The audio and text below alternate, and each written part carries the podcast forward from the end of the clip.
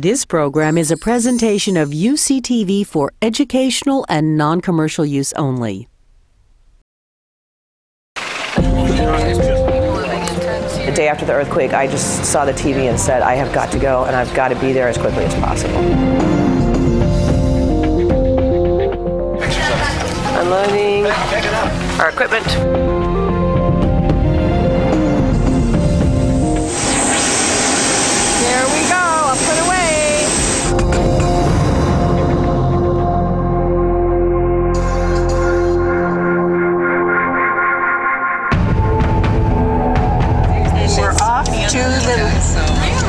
Boat that will take us to the ship. It was very, very hot. And when we arrived, we saw um, different areas where the smoke was coming up really thick.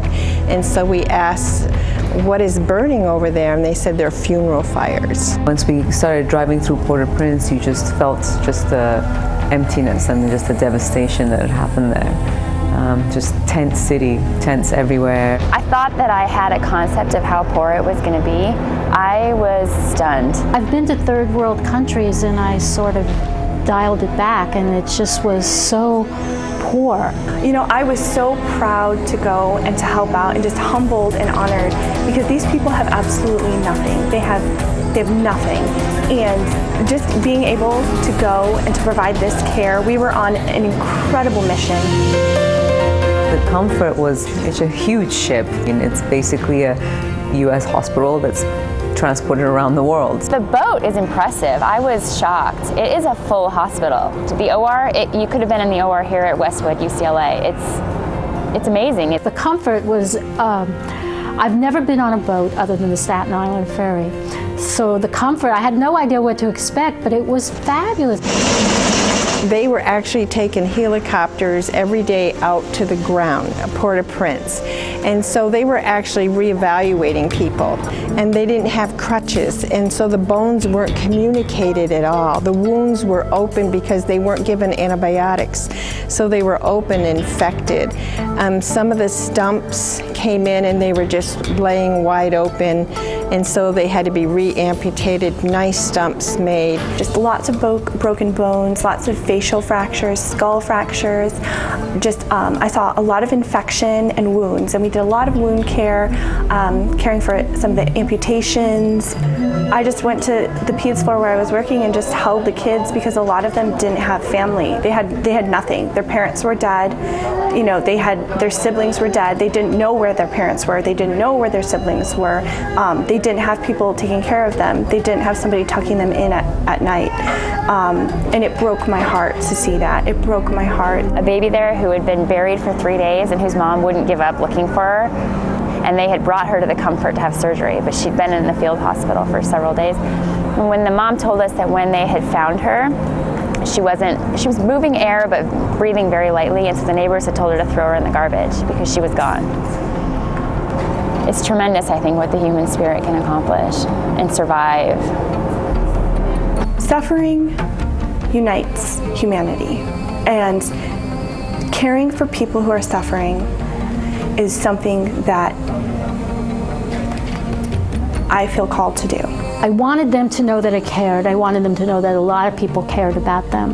We wanted to make a difference. We wanted to, to make a difference in someone's life. I was very proud to be part of UCLA. I was very proud because the, our team of seven, we all, I think, shined and we all worked hard and, and left an impression on everybody there. So I was very, I was very proud to be part of UCLA.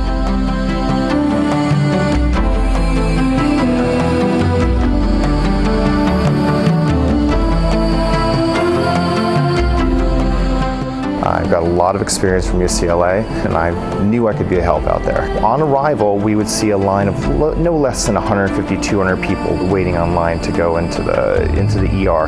It was uh, malaria or typhoid. Some were much much older, and uh, fortunately, just came in and passed. Yeah, we did a great deal of good, and we need to stay there. We need to help them. There's a need in a remote, uh, tiny little town if you can even call it that, up at the top of the mountain. They have this great need. They have had no medical care. They can't get to them. Um, so we drove up there on the first day, and uh, there was already a line of people waiting for us because they heard we were coming. We set up our pharmacy in one area, our treatment in the other. My triage areas was uh, a rickety pair of stairs, and uh, we just started seeing patients. I think we saw probably 140 patients that day in maybe five hours, and then we had to promise we'd come back the next day because uh, they were, you know, lines of people waiting for us, which was really hard to turn them away. We're like, I'm sorry, we'll come back tomorrow. So we went all over Port-au-Prince. We took a few duffel bags, um, a card table, a few chairs, and just set up shop wherever we felt needed it, whether it be in a cinder block building, in the slums, or on the streets. We went to the orphanage. And we weren't seeing patients at the orphanage, but they all came up to see us. And the little kids came up with their arms up in the air. We, we thought maybe they wanted candy or, or something. We weren't sure exactly what they wanted, Our cameras to take a picture. Um, they kept putting their hands up, and then we realized they just wanted to be picked up and held. And they just cling to you, and all they wanted was was to be held. And that was probably the hardest thing. The fact that these little kids have nobody to hug them on a consistent basis was probably one of the hardest things to leave.